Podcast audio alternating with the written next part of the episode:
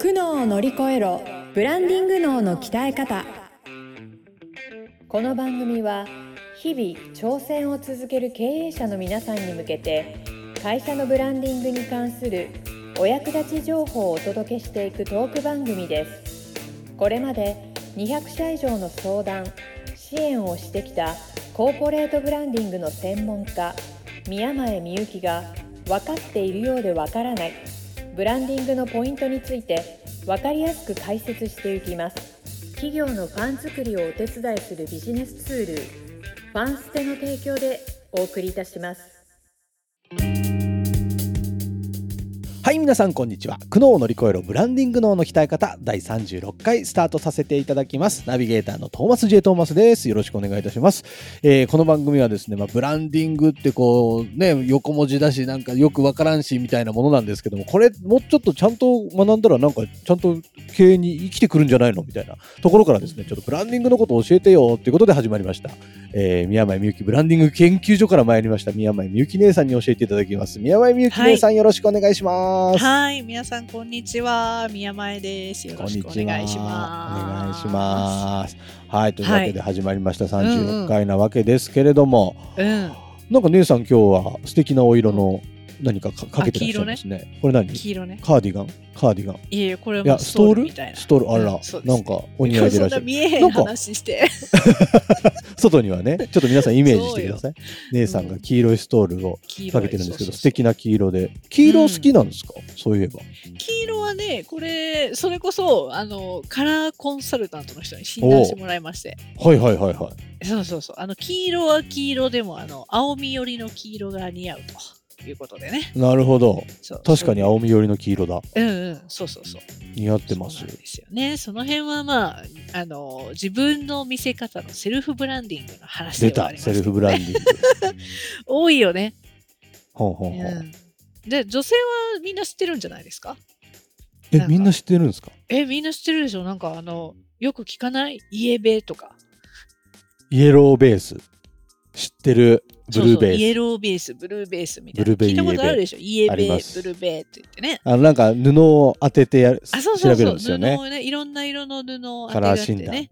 そうそそううやっそたう。ことあるだから同じ赤でも、青み寄りの赤とかね。はいはい恋は愛い色っぽい、なんか黄身の強い赤とかね。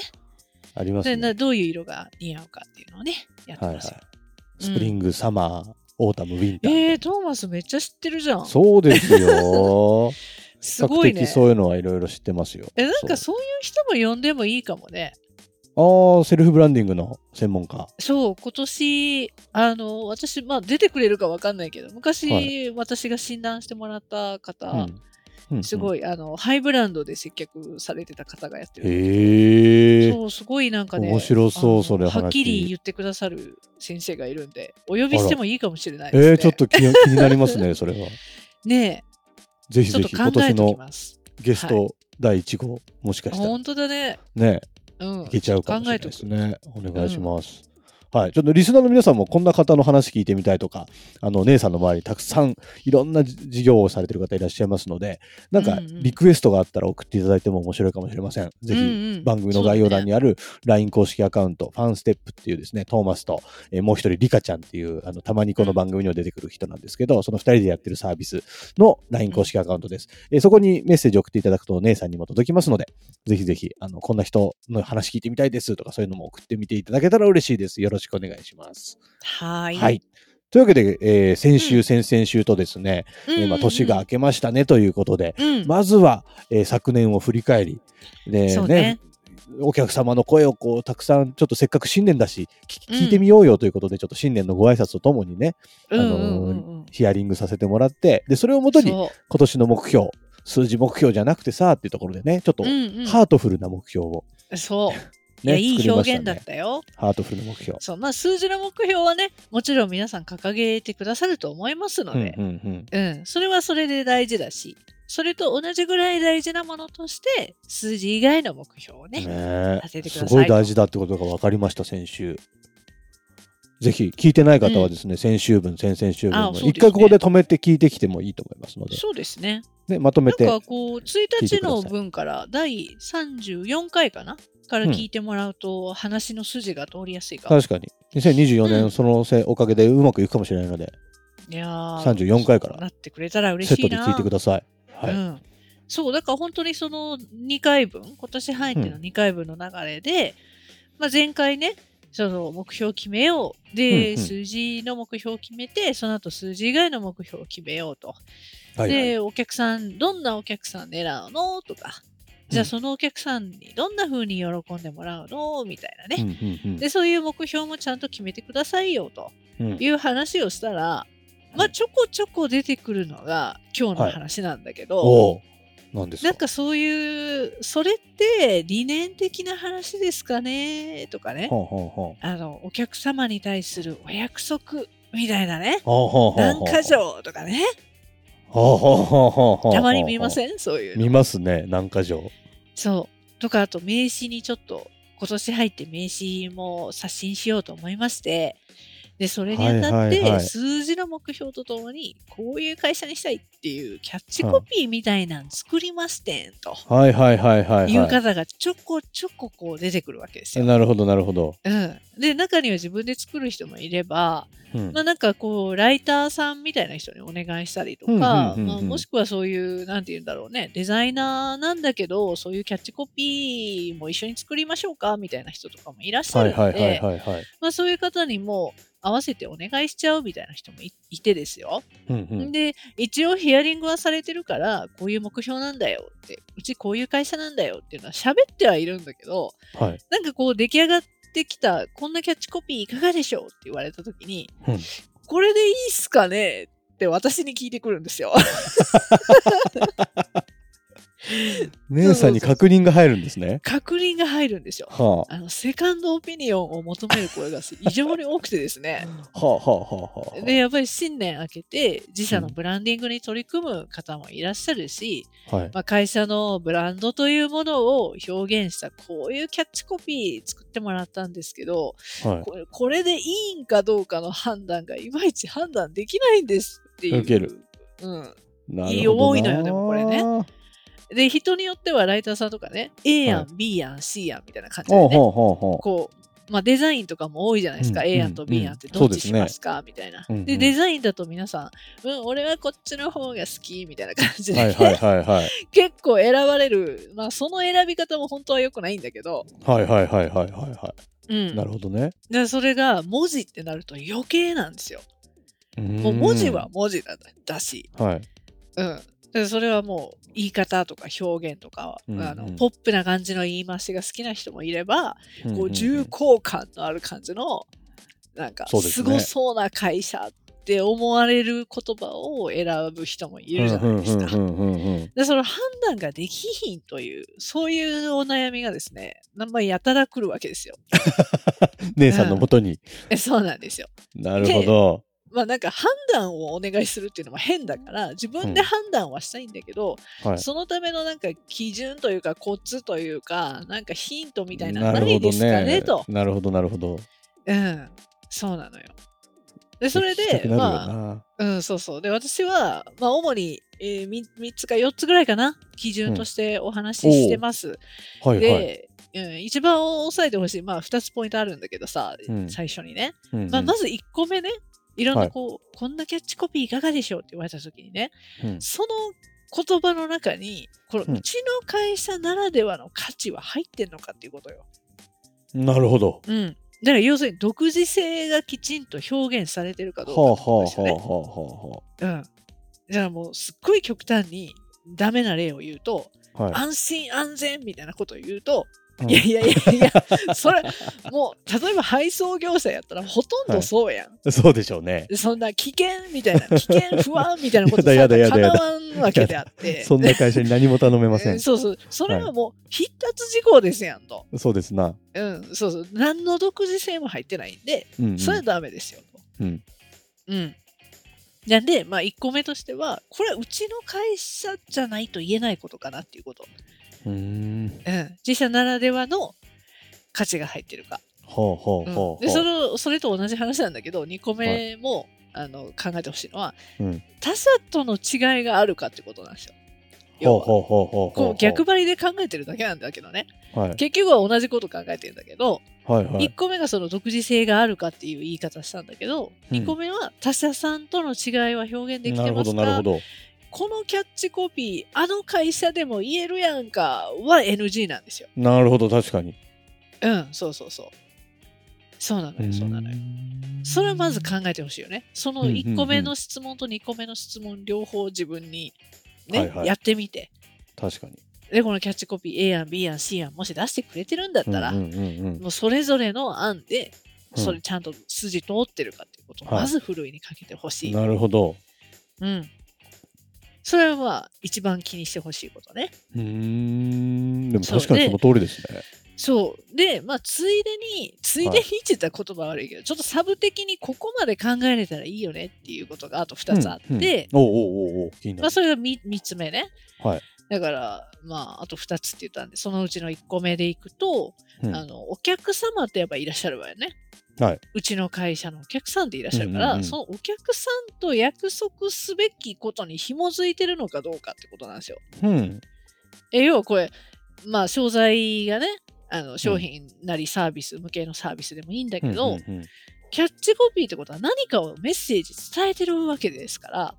なるほこどのなメるッほど確かセにーその通りジだをこういうキャッチコピー、こういう言葉かけでこういうふうに表現するってことは商品はこうじゃないとダメだよね、みたいな話よ。ほうほうほうほうほうほうほうほうだからね何がしかこうこういう商品ですとかその、うんうんどこまでも寄り添います系なのか明日はあはあ届くみたいなことなのほうほうかほうほうほうはいはいはいはいはい何か表現してるはずじゃない。はいうん、でそのその辺が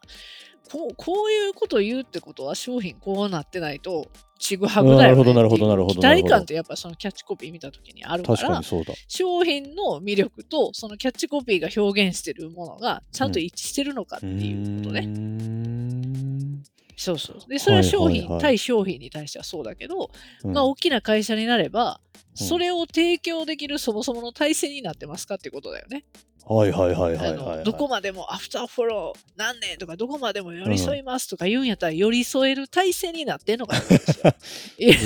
矛盾が生じちゃうわけだえそうそうそうそうもう全部なる自ほど動化して人のあの介入する余地ないとかやったらめっちゃドライや んか確かにそれなのに確かおに客様の心に寄り添いますとか言って、社長の思いだけ そんなんでもしょうがないですもうんん、ねそうしょうがないんでなるほどうん、そこも考えてほしいっていうのと、はあと一個は、まあ、スタッフさんがいればね、かより余計考えてほしいんだけど、うんそういうキャッチコピーって、まあ、スタッフさんも見るわけだから、うんうんうんまあ、社員のその活動の原点みたいにもなってほしいわけよ。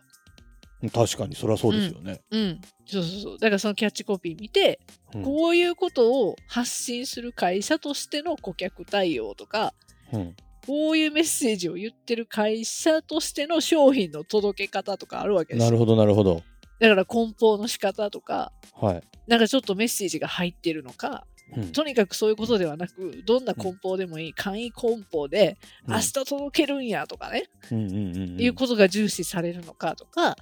でそもそも確かにこの商品を提供する場所はこういう場所で、うんその場所に立ってるスタッフはこういう振る舞いしてるのがいいよね、みたいな。なるほどうん、っていうことも全部紐づいてくるわけよ。なるほど確かうにん、スタッフからねそんな綺麗事ばっか言いやがってとか思われたら意味ないわけですもんねそうです、そうです。だから皆さん、あれですよ、休みの期間にね、もしかしたらお出かけ、旅行とかされてね、うんあの、いいホテルとか泊まられた方いるかもしれませんよ。ううううんうんいいホテルのスタッフさんってはい姿勢めっちゃいいし、はい歩く姿ももう百合の腹のように歩いてるよはみいんな。確かにでこっちが「左遷」って言わんでも「 あこちらですね」っていうもうさっとこう見てくださってるよねわか。る目配りがホスピすタリティ違いごいま。すよねそうなんですよ。うんでそれはここは例えば5つ星ホテルだから、じゃあ立ってるスタッフもこうあるべきだよねっていうのが行き届いてるわけですよね。はいはいはいはいはい、うん、でそれをビジネスホテルと比べるとねあれやん、うんビジネスホテルは別にそこまでのことは求めてないからうんそうですねれよりはもう少し利便性コンビニエントなサービス、スをね、うんうん安くて提供してほしいみたいうん、確な、かにうん、素泊まり的なこととかね、なるほどうん、その重視するポイント変わってくるんでね確かにそれでメッセージも変わってきますもんね、そうなんですよ。はあ。でそういうことで言ってくると、まあ、事例で挙げるとするなら、まあ、まあ去年もね、あの出てくださったあのネイルチップのね、ジェあロジェロはっいてはいはいいう会社のうんうん社長のね、新井さんいましたけど、いらっしゃいましたね。まあ、あの会社は要はあのネイルチップを販売してるよね。商品としてはネイルチップだけれども、はいまあ、そのキャッチコピーとして定めてる言葉がありましたけれども、はいそのキャッチコピーは指先から始まるシンデレラストーリー、あーって素いう敵すぎる。そういうキャッチコピーがあるわけですよ。はいはい。ってことは、その指先から始まるシンデレラストーリーを売ってる会社なんだから、はい。それはもう一人一人のお客様をシンデレラにして差し上げるっていうことなんですよ。おーそう。そうすると顧客対応変わるよね。確あかこのに。チップ使ったらよろしいねんじゃないんですよ。 いやそんなことじゃないんですよ。確かこに。うお客さんそれぞれに自分の好きなピンクが好きとか、私可愛いの似合わないんですとかいういろんうんうんうんうんなあのねお客様来るから、それぞれの好みに合わせたデザインも提案するしうんはい。私たちは商品を売ってるんじゃなくてうんそういうお客様がああ可愛くなったっていうこのときめき体験を提供するんだっていう姿勢になるわけあでーすもよう。素敵すぎる。うん、なるほどね。そうなの今お話に出たネイルチップの新井よりかさんは20、21、22回に出演してますので、あぜひそちらもあり巻がきとうご戻しざていま聞いすていただけたら嬉しいです。はい。うん、いや、でもそ素うなの敵。よ。そうだからこういううここれ本当に素敵なキャッチコピーだよね指先から始まるシンデレラストーーん。リーめっちていゃくうのはね、ちゃ素敵。これは本当に他のネイルチップ販売されてる方には申し訳ないですけどうん。もう他とは違うっていうのがもうそうっすね秀逸ですよ。うんはいはいはい。そうなんですよ。はあ。そういうことね。なんとなく分かってきました。そうそうそう。で、こういう他社の事例を、まあ、見聞きしながら、うん。うちの会社ならではのメッセージがちゃんと言えてるかっていうことをキャッチコピー考えるときは、ぜひ判な断るほのど基準に入れていただきたい。なるほどね。うん。いやでもここまでのものってなかなかこうライターさんとかにただなんか綺麗な感じで作ってっつってつく出来上がってくるもんじゃないですよね。うん、ちゃんとやっぱりね、うん、そうだね。あの、まあ、案は出してくださると思うんだけど、うんうん本当に社長が腹落ちする案にが一発で出てくるかっていうと、それはやっぱり難しくて、うんうんうん。でやっぱり自分がどういうつもりで事業してるとかねこの会社、はこの商品を通してここ目指してるみたいなことを、うんうんやっぱりキャッチボールだよねそう何です回よねかこううん、キャッチボールしながらあこういう表現ですかねっていう感じうんうでん、でもんでもんでそうに揉む似たような言葉でもこっちの単語の方がいいとかそういうのも絶対決め作業大事細かあくりますこだわってた方がいいですもんね。うんありだよますうな、んえーちょっと気合い入れて作りましょうかこういうのもね理念キャッチコピー。ねもううんどうせ作るんだったら本当に、あの名刺交換するときにこのキャッチコピー、こういう思い出ってさ喋れるぐらいのはいはいはいはい。それぐらい本当に言葉にして使えるぐらいのものを作らないとキャッチコピーって逆に言うと意味ないんで、 確かにね響き響きだけ良くてもねそうそう適当なものを作ってもどうせ喋らないんで、全然キャッチできてないですもんねそれだとうね。んそう相手の心をキャッチできるような思いをしっかりストーリーで語れるキャッチコピーができたらそう本当のキャッチコピーってことですそね。れが本当に役立つものにななるりほまどすな、うんそっかなんかねでも多いですよねこの年明けて2月3月4月ぐらいにこう名刺いや新しいのできたんです多いと思いまよすみたいな会社さんね。うん、多いし4月に向けてね、はい刷新する人も多いから、うんうんうん、今なんか案出ししてる人とかも多いかもしれないああそっかそっだかか。らもしそういう方がいらしたらねあのセカンドオピニオンを受けますよ セカンドオピニオン今こういう嬉し話いそう、こういう案出てるんですけど、どう思いますそれ嬉しいってうのを個別相談してほしいっていう方がいたら、はこっそりご連絡くださこっい。そりあの概要欄に LINE がありますのでそこからこっそりご連絡いただくのもいいですけどセカンドオピニオンじゃなくて、うん一発目から姉さんに依頼してあこれもち理ろん、念もキちャろん。ッチコピー作ると全然多分クオリティ違いますからあ皆さもちろんです。んぜひそれも検討してみてください、はい。すごいっすよ姉さん本当ワードセンスといいなんといいいや、もうどこまでもお付き合いしますよ、はい、私そは。のブランディングのことも教えてくれれば、そんな言葉作るところまで全部手伝ってくれますからね、うんほんとすごいと思います姉さんのサービス楽しい作業です。好きなんですよね、そういうのがね好。きですね。すい。ごいなあ、姉さん。好きこそもののなんとやらですよね。ああ、本当ですね。はいぜひぜひ姉さんのそういうのもチャレンジしてみていただけたら嬉しいなと思っております。えー番組の概要欄にある LINE 公式アカウントにとりあえずまあ友達登録しといていただいて困った時になんか投げかけるでもいいですし今この場でなんかあの姉さんに問いかけてみるでもいいですし、えー、とすごいこう距離をね近く僕らはやっていきたいなと思ってますので、リスナーの皆さんたくさん絡んできていただきたい、よろしくお願いします。はい。はい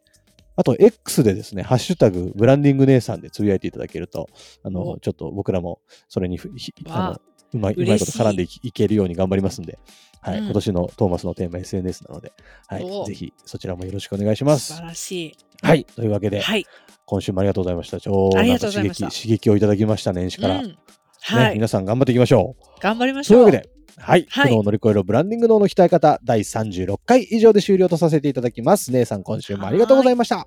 はい。ありがとうございました。今日のポッドキャストはいかがでしたでしょうか番組ではブランディングについての相談を募集しています概要欄にある「ファンステ」の LINE 公式アカウントからお申し込みくださいそれではまたお耳にかかりましょうごきげんようさようならこの番組は提供企業のファン作りをお手伝いするビジネスツールファンステプロデュースライフブルームドットファンナレーション土屋恵子がお送りいたしました。